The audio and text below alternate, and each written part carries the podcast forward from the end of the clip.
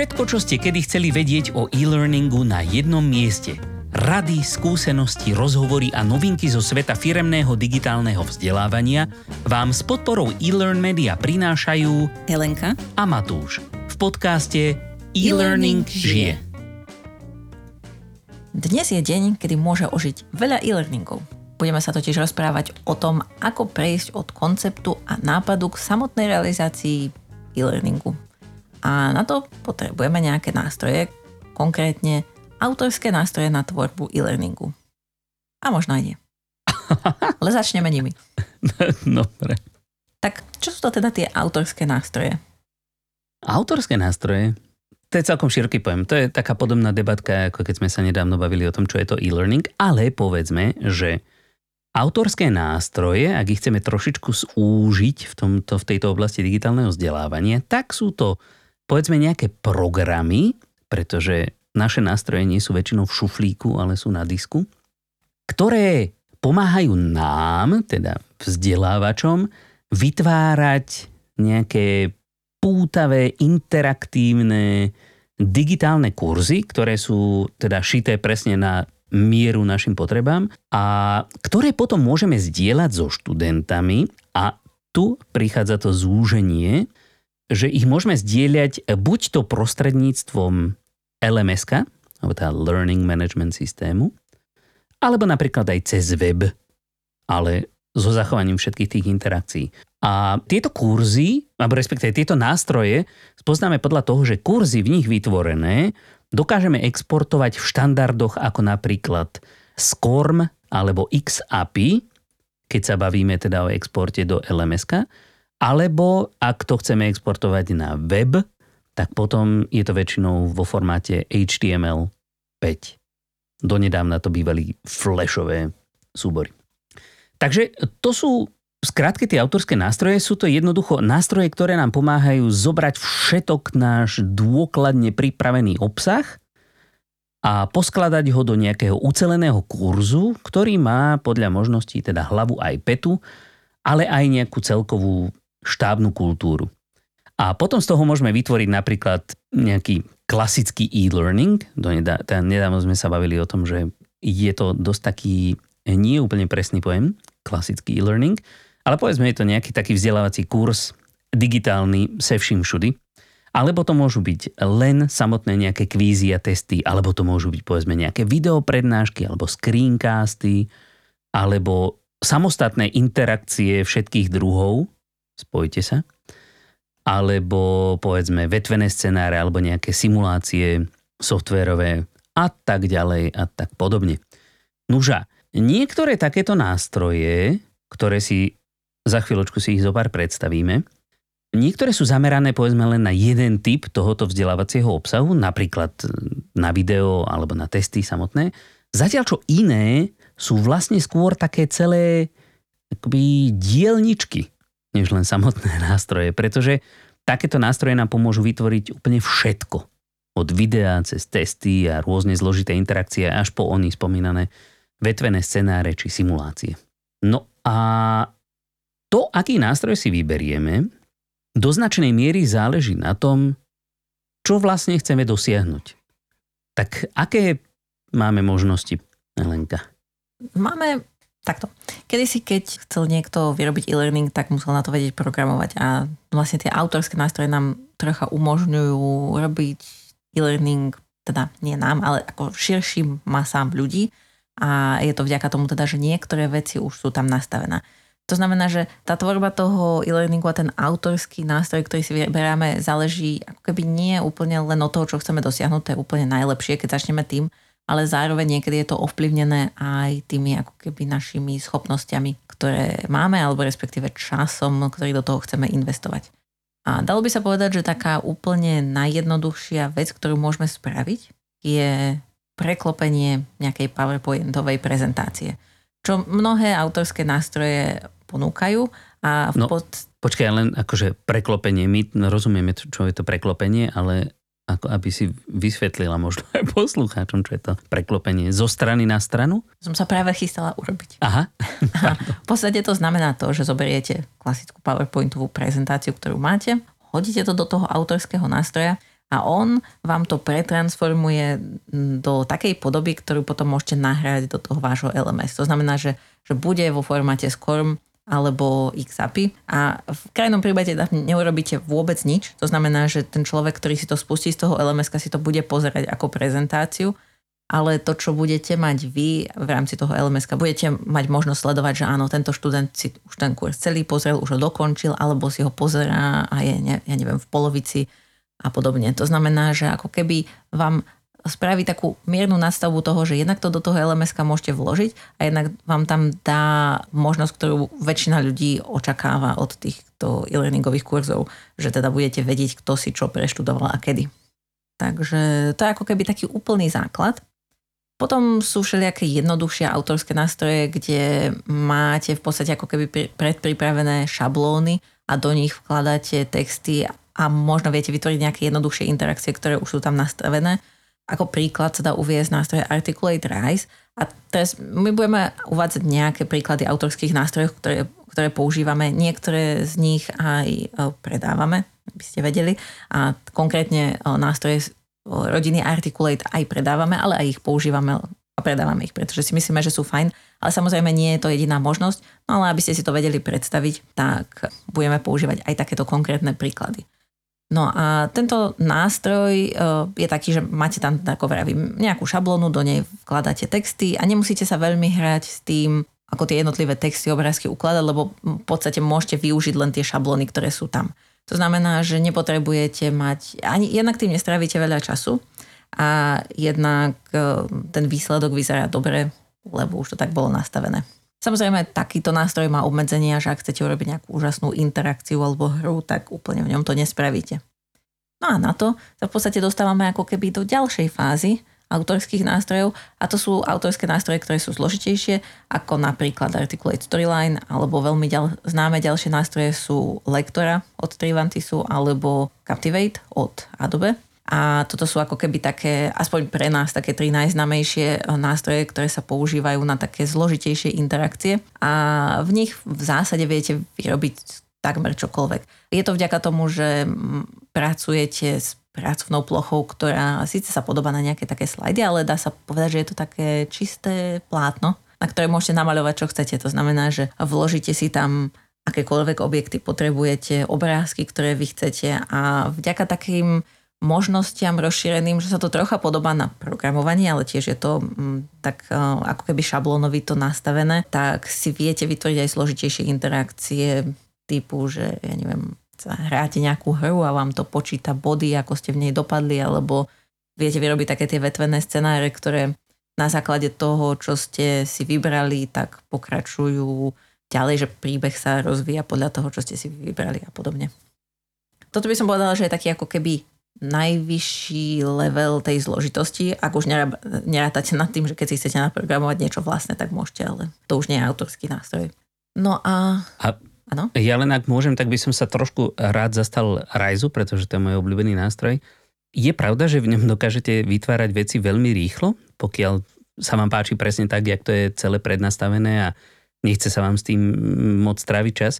Ale zároveň tam môžete nastaviť strašnú spustu vecí, kde si dokážete proste celý ten obsah veľmi krásne prispôsobiť svojim vlastným potrebám a vytvoriť niečo, čo ešte nikto nikdy nevidel. Aj keď je to v tom istom nástroji, ktorý používa veľa ľudí. A tiež tie zložitejšie interakcie, síce ho ich nevytvoríte priamo v Rise, ale tým, že Rise, tak ako Storyline, sú z tej istej rodiny, teda z Articulate, tak vy do Rise dokážete vkladať bloky priamo vytvorené v Storyline a tým pádom si tam dokážete zabezpečiť aj vyššiu mieru interaktivity. Potom je trošičku, povedzme, iný príbeh, keď sa budeme baviť o tom, čo LMS z týchto z výsledkov tejto vašej interakcie s tým obsahom dokáže vyčítať, že pokiaľ to máte priamo v, priamo v storyline, alebo teda zo storylineu exportovaný kurz, tak tam dokáže to lms vyčítať kadejaké detaily, ale keď to máte len ako blok v Rise, tak lms dokáže zistiť, či ste s tou interakciou teda interagovali a či ste povedzme splnili alebo nesplnili nejaký počet bodov alebo nejakú, nejaké percento úspešnosti v rámci tej e, interakcie, aby ste ju tzv. prešli. Tak to len tak na margo. Chcem povedať, že aj tie jednoduchšie nástroje dokážu byť zložité, záleží od toho, koľko sa s tým chcete hrať. A tak ako život nie je čierno ani autorské nástroje nie sú iba jednoduché alebo iba zložité. Oni sa dajú väčšinou namixovať tak, aby ste dosiahli to, čo presne chcete. No a potom možno máme takú inú kategóriu autorských nástrojov, ktoré mm, sa špecializujú na určité veci. A to tiež v našom prípade nástroj, ktorý tiež predávame, taký je nástroj, ktorý sa volá Otolearn a ten je napríklad zameraný len na to, že je to zameraný nástroj na microlearning. A, a v podstate dostávate ako keby sériu otázok a každý deň iba zo pár, aby ste s tým trávili, ja neviem, 2 až 5 minút denne a učíte sa v podstate dlhodobo. To je niečo ako Duolingo napríklad. A potom je mnoho iných nástrojov, ktoré si vyberú určitú časť alebo určitý spôsob vyučovania, ktorý potom aplikujú a teda zameriavajú sa len na tento. A potom kombináciou týchto rôznych nástrojov viete v podstate si vyskladať vy to vzdelávanie tak, ako sa vám hodí najviac pre vaše podmienky a vašu firemnú kultúru, alebo teda, ak predpokladáme, že ste vo firme. No a potom to by som povedala, že to sú tak autorské nástroje, ktoré sú také samostatne stojace, no ale e, nemusíme sa spoliehať len na takéto nástroje. Niekedy nám v tomto vie pomôcť aj LMS alebo LXP, teda LXP vždy a LMS niekedy. Niekedy sú tieto autorské nástroje ako keby zakomponované, alebo spôsob, ako si vytvoriť kurzy, zakomponovaný priamo v LMS alebo LXP, teda v tej nejakej vašej vzdelávacej platforme. Tie možnosti sú samozrejme špecifické pre to konkrétne LMS alebo LXP a väčšinou sú to nástroje, alebo neviem, či to ani môžem volať nástroj, lebo v podstate je to nejaká funkcionalita v rámci toho LMS a väčšinou sa približuje k funkcionalite tých jednoduchších autorských nástrojov. To znamená, že ako ten RISE. Ako z dobrého dôvodu, lebo... Nechaj ho ty na pokoji, ten môj RISE Word. tak veď on je dobrý, len teda, ako vravím... Dokáže že... aj jednoduché veci, áno, to je pravda. Ale ja by som povedal, že tie, tie štandardné autorské v úvodzovkách nástroje, ktoré ponúkajú LMSK alebo LXPčka, nedosahujú ani úrovne rajzu. Ano. Sú to skôr len také, také ako núdzové nástroje, že keby ste náhodou fakt, že nemali nejaký takýto komplexnejší autorský nástroj, tak áno, dokáže vám to dať nejakú, povedzme, štruktúru tomu vášmu obsahu, aby sa to dalo akoby prezentovať celý ten obsah ako kurz. A ono záleží, človek si dokáže asi zvyknúť na čokoľvek, ale potom, keby ste sa chceli už s tým viacej hrať, tak potom už tieto samostatné autorské nástroje sú skoro až nezbytnosťou. Hej. Takže má to svoje výhody, že ušetriť, lebo si kúpite len jednu vec, ale keď teda chcete tam spraviť Aha. viacej, tak a, to je vlastne tá cena, ktorú za to musíte zaplatiť. Že teda bude to jednoduchšie. Hej, toto je možno jedna taká dôležitá vec, ktorú by sme mohli zmieniť, že tieto, tieto pokročilé autorské nástroje nie sú úplne z tých najsamlacnejších. Väčšinou sa platia formou nejakého akoby subscription modelu, ktorý môže byť, neviem, či máme aj cenu rozprávať, ale ako sú to povedzme stovky eur ročne za licenciu. Je to niečo ako keď si predstavíte napríklad Adobe Creative Cloud, tak podobne fungujú aj práve tieto autorské nástroje, lebo tie sú to také akoby nástroje, ktoré dokážu veľa vecí a práve veľa vecí, ktoré, ktoré sa vám zídu. A vďaka tomu, že je to tá e, subscription, tak máte neustále proste najnovší nástroj k dispozícii. No ale vy samozrejme nemusíte chcieť si zaplatiť, pretože povedzme môžete využiť tieto nástroje, ktoré ponúkajú už vaše LMS alebo LXP podľa toho, akú platformu používate a ak vôbec žiadnu takúto platformu nepoužívate, tak môžete stále vytvárať vzdelávací obsah, ktorý ale e, budete musieť nejakým iným spôsobom, povedzme, doručiť e, tým vašim študentom, ale môžete ho vytvárať v nástrojoch, ktoré už dávno pravdepodobne v počítači máte.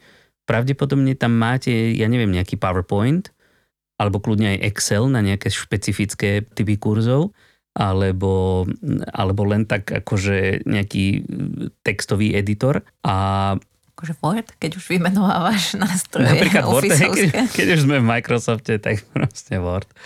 Ale napadla ma T602. no, to sme sa ešte na Gimply učili teda s týmto textovým editorom. Joj, to boli časy. No a A napríklad taký PowerPoint, ono sa síce vraví, hej, že death by PowerPoint a podobné veci, že akoby to je, to je už mŕtve a okúkané, takže proste to je na uspávanie hadov. To záleží od toho, čím to nakrmíte a ako to potom využite. V PowerPointe sa dajú normálne vytvárať aj celkom pokročilé interakcie. A do, dokonca sa z neho dajú vyrábať videá. Tam si nastavíte pekne všetky prechody, všetky animácie a vytvoríte z toho normálne seriózne video, ku ktorému keď pridáte dosť dobrý voiceover, tak máte fantastické explainer video, bez toho, aby ste si kupovali nejaký dedikovaný video editor.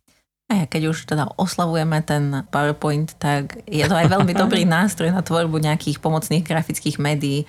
Áno, niekedy, keď ikony, potrebujem vyrobiť diagramy. graf. No, no presne.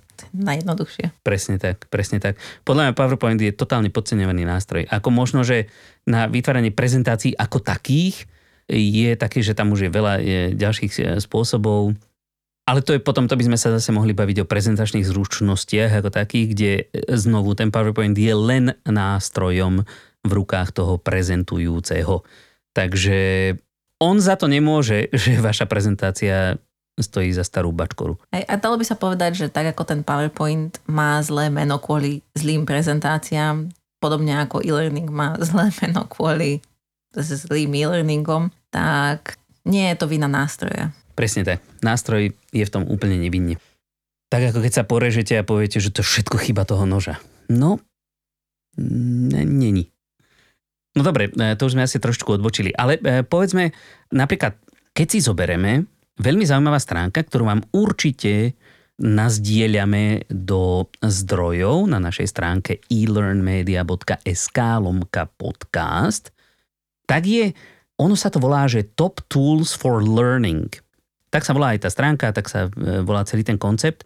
A je to rebríček nástrojov, a teraz nemyslím autorské nástroje, ale všeobecne nástrojov digitálneho charakteru, ktoré ľudia používajú na vzdelávanie niekoho iného alebo samovzdelávanie. A vedie to Jane Hart, tento rebríček, ona ho uverejňuje už 14 rokov a za tú dobu sa to celkom pomenilo, začínalo to ako top 100, teraz už je to top 200, ale potom sú tam veľmi zaujímavé rozdelenia do troch kategórií, kde jedna z nich je nástroje pre osobné vzdelávanie, alebo skôr vzdelávanie sa, kde sa vyradi učite, potom na nejaké pracovné vzdelávanie, a potom na školské vzdelávanie. A keď si zoberiete napríklad len prvých 20 nástrojov, tak tam žiadne lms ani žiadny takýto autorský nástroj nefiguruje. S výnimkou teda tých nástrojov na firemné vzdelávanie, kde nájdete už v druhej desiatke Articulate. Ale tu ide o to, že ľudia sa vzdelávajú, aj sú vzdelávaní častokrát na iných platformách, ako je lms Takže na to, aby ste vyšli vzdelávacím potrebám ľudí v ústretí, nemusíte nutne produkovať vždycky len takéto formálne e-learningy.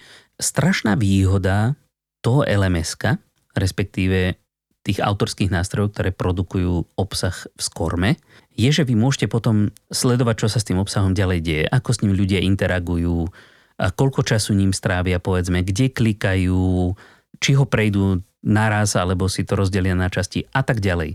Toto nedokážeme s vecami, ako je napríklad, aj keď, napríklad, eh, keď si zoberiem, teraz ma napadlo YouTube, že aj tam už ten YouTube tiež má celkom pokročilú analytiku, kde trekuje, akoby, ako ľudia pozerajú tie videá. Hej, ale robí to kvôli tým ľuďom, čo tie videá robia, nie kvôli tebe, ako tebe ukazuje, hej, že keď si skončil hej. v polke videa, aby si mohol pokračovať a máš tam nejakú históriu, ale nikto ti nediktuje a nikto nekontroluje, že či ty konkrétne hej, hej, hej. teda pozeráš. No ale to som sa povedať, že proste akoby YouTube som nespomenul úplne náhodou, pretože YouTube je tradične medzi všetkými tými nástrojmi, kde sa ľudia vzdelávajú na vrchných priečkach.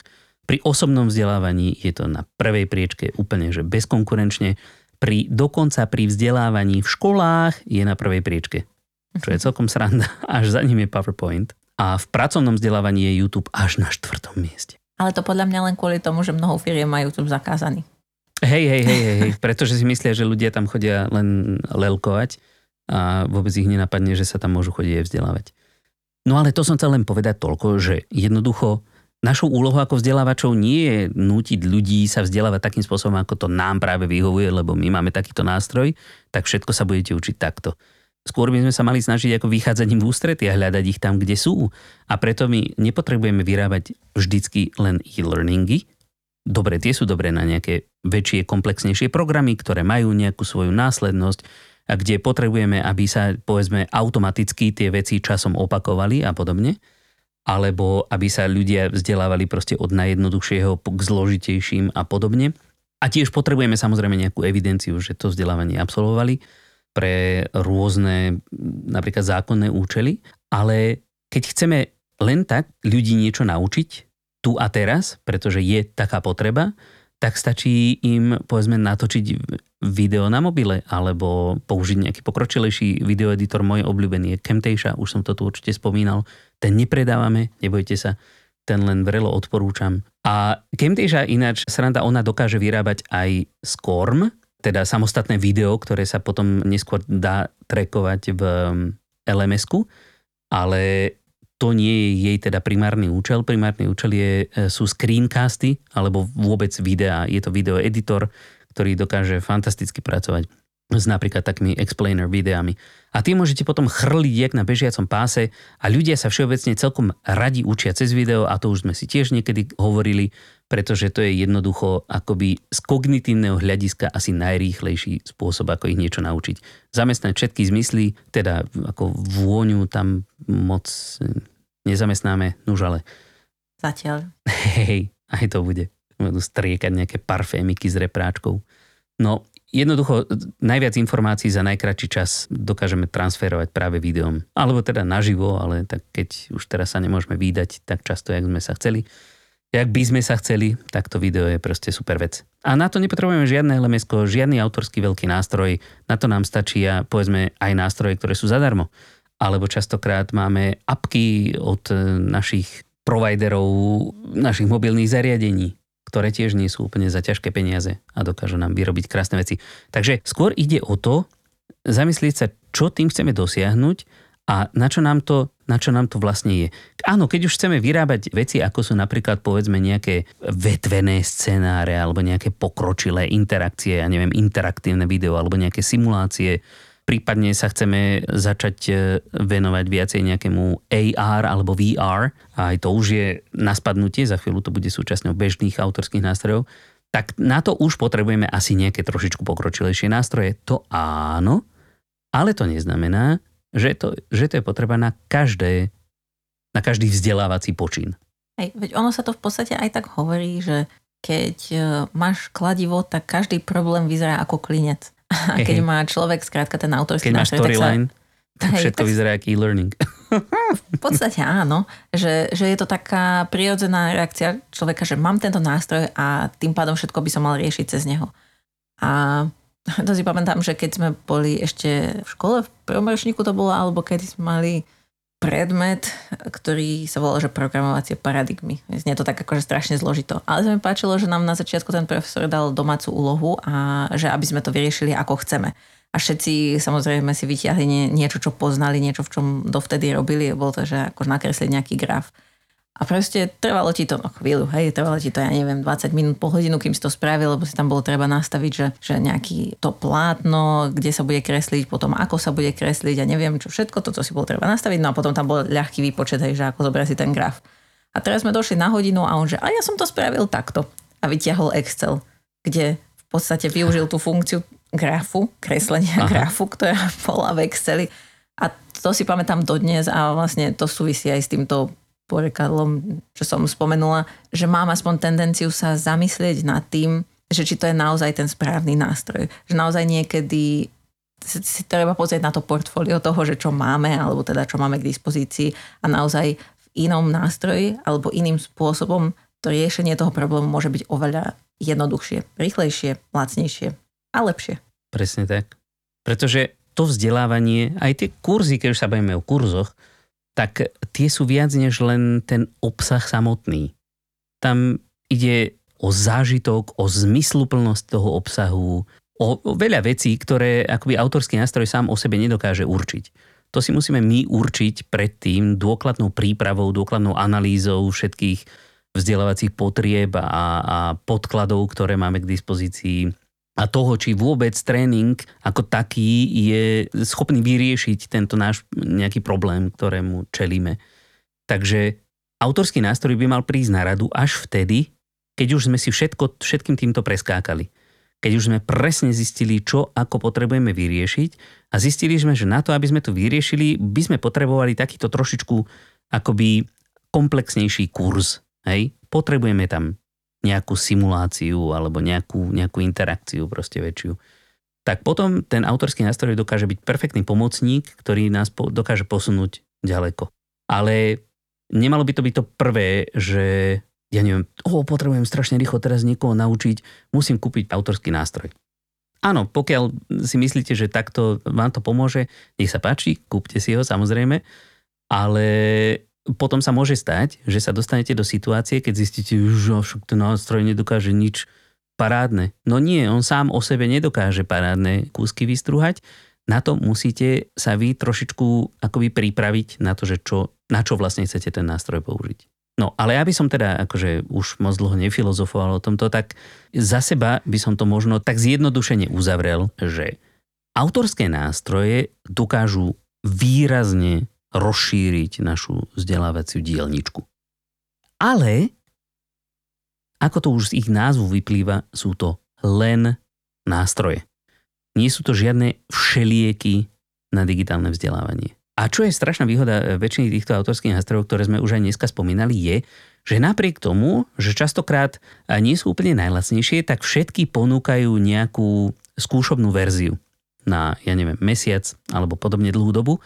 Takže si môžete vyskúšať, či práve toto je ten nástroj, ktorý pomôže vyriešiť tie vaše problémy so vzdelávaním. A ak áno, tak potom super, hor sa do toho, je to skvelé, že vám to pomôže. Ale najprv je skutočne e, dobré sa zamyslieť nad tým, na čo ten nástroj vlastne chceme použiť. No a aby sme vám možno trošičku uľahčili túto prácu, tak sme už pred rokom asi keď sa spustila lavína takého toho samovzdelávania a teraz rýchlo potrebujeme na niečo vyrábať kurzy, tak sme vyrobili kurz aj my na tému, ako si vyrobiť, momentiček, ja sa pozriem, ako sa to presne volá, vytvorte si vzdelávací obsah doma. A tam rozoberáme to, aký typ obsahu chceme vyrábať, na akej platforme ho chceme zdieľať s ľuďmi a... A sú tam aj príklady nejakých nástrojov. Áno, presne tak. Takže ako tento kurz vám samozrejme tiež nalinkujeme na našu stránku a je úplne zadarmo a môžete si ho vyskúšať. Je to krásne, jednoducho spracovaný kurz, ktorý má tak strašne veľa praktických typov, že to... Si nás pekne pochválil. No tak ako ja teraz na to pozerám, na ten obsah. Ja si už nepamätám, že sme tam toho toľko vypísali. Ale akože za toto by som sa nebal ani zaplatiť, keby to nebolo moje. no dobre, tak všetky tieto samozrejme e, dôležité veci e, nájdete v zdrojoch na našej stránke elearnmedia.sk lomka podcast.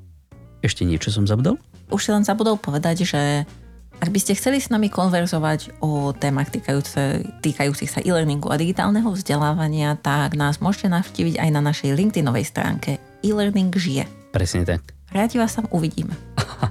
Ej, veru, že hej. No a už teraz sa tešíme na stretnutie s vami opäť o týždeň pri ďalšej super zaujímavej téme, alebo možno aj pri hostovi. Do tej doby sa majte krásne. Pa, pa. Majte sa.